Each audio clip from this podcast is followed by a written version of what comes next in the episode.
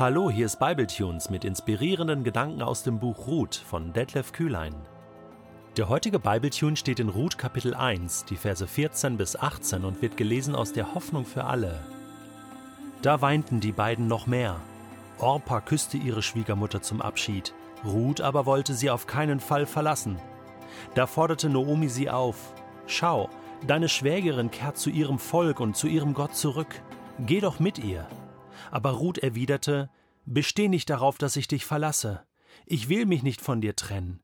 Wo du hingehst, da will auch ich hingehen. Wo du bleibst, da bleibe ich auch. Dein Volk ist mein Volk, und dein Gott ist mein Gott. Wo du stirbst, will ich auch sterben und begraben werden. Nur der Tod kann mich von dir trennen. Wenn ich dieses Versprechen nicht halte, soll der Herr mich hart bestrafen. Noomi merkte, dass Ruth darauf bestand, mit ihr zu gehen, und so versuchte sie nicht mehr, sie zur Umkehr zu überreden. Orpa und Ruth, zwei Frauen aus Moab, treffen eine ganz unterschiedliche Entscheidung. Die eine, nämlich Orpa, geht zurück nach Moab, da wo sie herkommt, und es war ihr gutes Recht, und Ruth geht mit Noomi. Und sie lässt sich davon nicht mehr abbringen. Und diese Entscheidung wird die Weltgeschichte verändern. Unglaublich. Nein, das war ihr nicht bewusst. Aber mit was für einer Vehemenz, mit was für einer tiefen Leidenschaft sie diese Entscheidung getroffen hat, dieser Sache müssen wir jetzt noch einmal nachgehen. Das fasziniert mich. Wir sind hier an einer Schlüsselstelle im Buch Ruth, hier am Ende von Kapitel 1. Beide, nämlich Orpa und Ruth, weinten sehr, weil Noomi sagt, hey, geht doch bitte zurück. Orpa küsst ihre Schwiegermutter zum Abschied und geht, aber Ruth bleibt einfach stehen. Sie bleibt einfach stehen. Sie will Noomi nicht im Stich lassen. Und jetzt nochmal. Da forderte Noomi sie auf: Schau, deine Schwägerin kehrt zu ihrem Volk und zu ihrem Gott zurück. Geh doch mit ihr. So quasi letzte Chance. Und du weißt ja, ich meine, ne, wenn man so Entscheidungen im Leben trifft, wo man sich nicht ganz hundertprozentig sicher ist, wenn man dann mit Menschen zu tun hat, die einem zureden und sagen, nee, mach doch dieses, mach doch jenes, dann fängt man irgendwann an, innerlich zu wackeln, zu kippen. Oder äh, wenn man nicht ganz überzeugt ist, irgendwann fängt man an, auf Argumente zu hören, auch wenn man eigentlich etwas anderes entscheiden wollte. Und hier wäre doch die letzte Chance gewesen für Ruth. Also wenn da auch nur so ein bisschen Zweifel noch im Herzen gewesen ist, soll ich wirklich mitgehen nach Israel? Soll ich mitgehen mit meiner Schwiegermutter? Dann wäre hier die Gelegenheit gewesen zu sagen, nee, ich mach's doch nicht. Jetzt sieht sie schon Orpa zurückgehen zu ihrem Volk, zu ihrem Gott. Letzte Chance. Entscheide dich. Und ich meine, Noomi, die hat nun wirklich alles auf die Beine gestellt, um, um, um Ruth jetzt definitiv auch noch nach Hause zu schicken, oder? Und jetzt kommt's.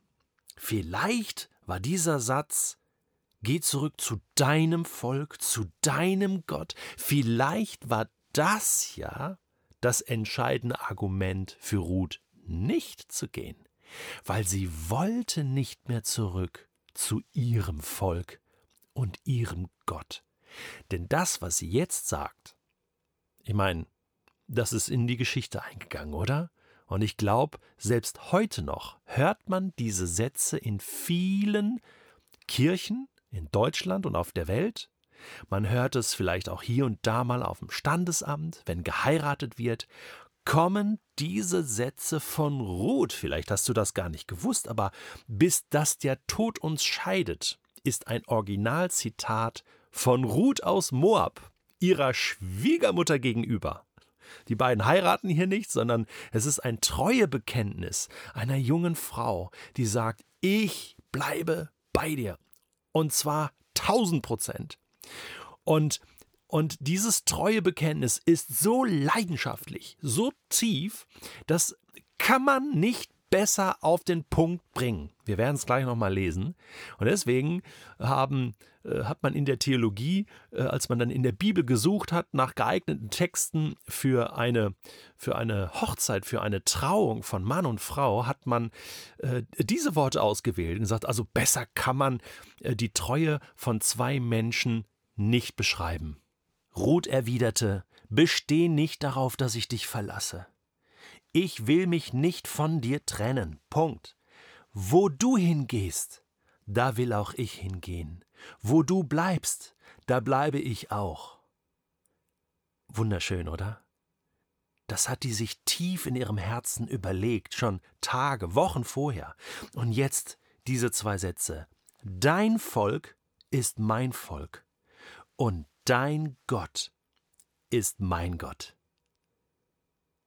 Dein Volk ist mein Volk, das Volk Israel, das Volk der Juden, das sagt eine Moabiterin, die eigentlich von einem Feindesvolk kommt, von einem fremden Volk, sagt, dein Volk ist mein Volk und dein Gott, Yahweh, der Gott Israels, das ist auch mein Gott.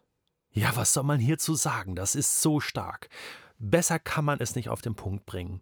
Ich möchte zu deinem Volk, zum Volk Israel gehören und ich möchte zu deinem Gott gehören. Dein Gott soll mein Gott werden, sagt Ruth.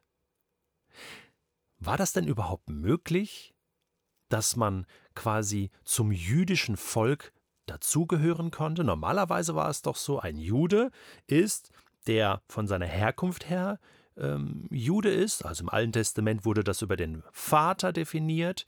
Äh, später wechselte das dann. Ähm, wer eine jüdische Mutter hat, der ist ein Jude, ist bis heute so.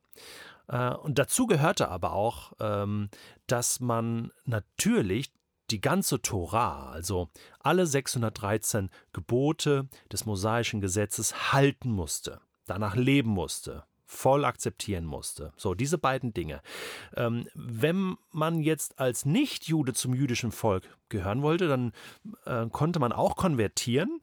Äh, man musste sich dann aber auch verpflichten, äh, es gab verschiedene Zeremonien und so weiter, aber äh, wichtig war, man musste sich verpflichten, das ganze mosaische Gesetz zu halten. Und ich vermute jetzt, dass Ruth erst nicht in diesem Augenblick diese Entscheidung getroffen hat.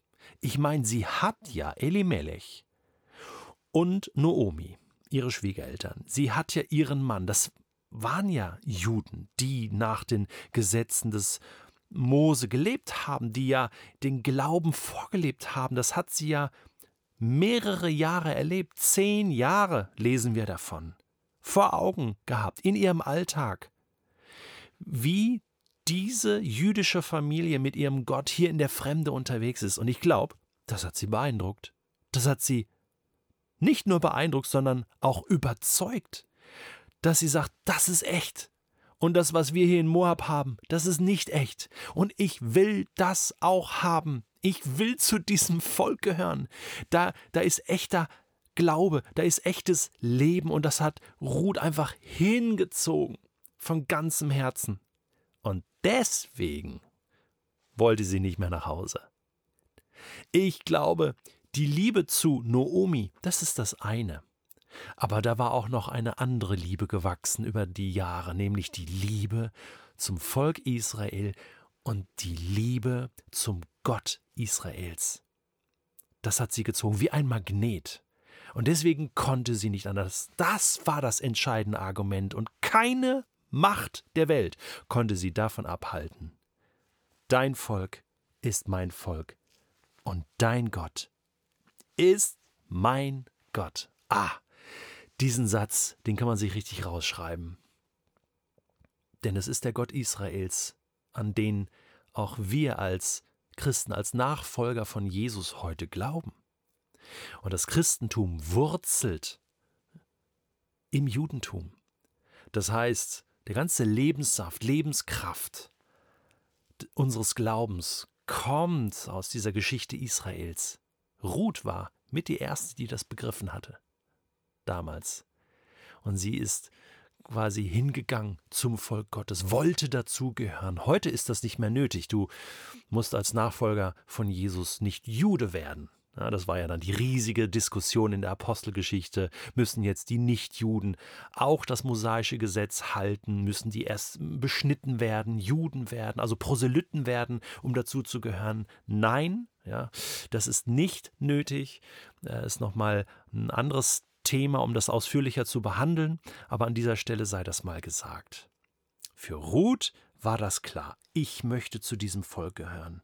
Und so kommt dieses treue Bekenntnis. Wo du stirbst, da will ich auch sterben und begraben werden. Nur der Tod kann mich von dir trennen, ne? da haben wir das, bis dass der Tod uns scheidet. Und wenn ich dieses Versprechen nicht halte, soll der Herr mich hart bestrafen. Sie spricht von Gott. Sie, sie weiß, sie hat eine Verpflichtung und, und sie weiß, sie will dieses Versprechen halten. Und Naomi merkte jetzt, dass Ruth darauf bestand, mit ihr zu gehen, und sie versuchte nicht mehr, sie zur Umkehr zu überreden. Irgendwas in diesen Worten, und ich kann es mir gut vorstellen, mit was für einer Leidenschaft Ruth das auch vorgebracht hat, hat Naomi überzeugt. Diese Frau, die meint das ernst, die glaubt, die geht jetzt mit mir. Und alles, was ich dir und mir für den heutigen Tag wünsche, ist dieses brennende Herz, diese tiefe Leidenschaft, dieser große Glaube, der da im Herzen von Ruth gewesen ist.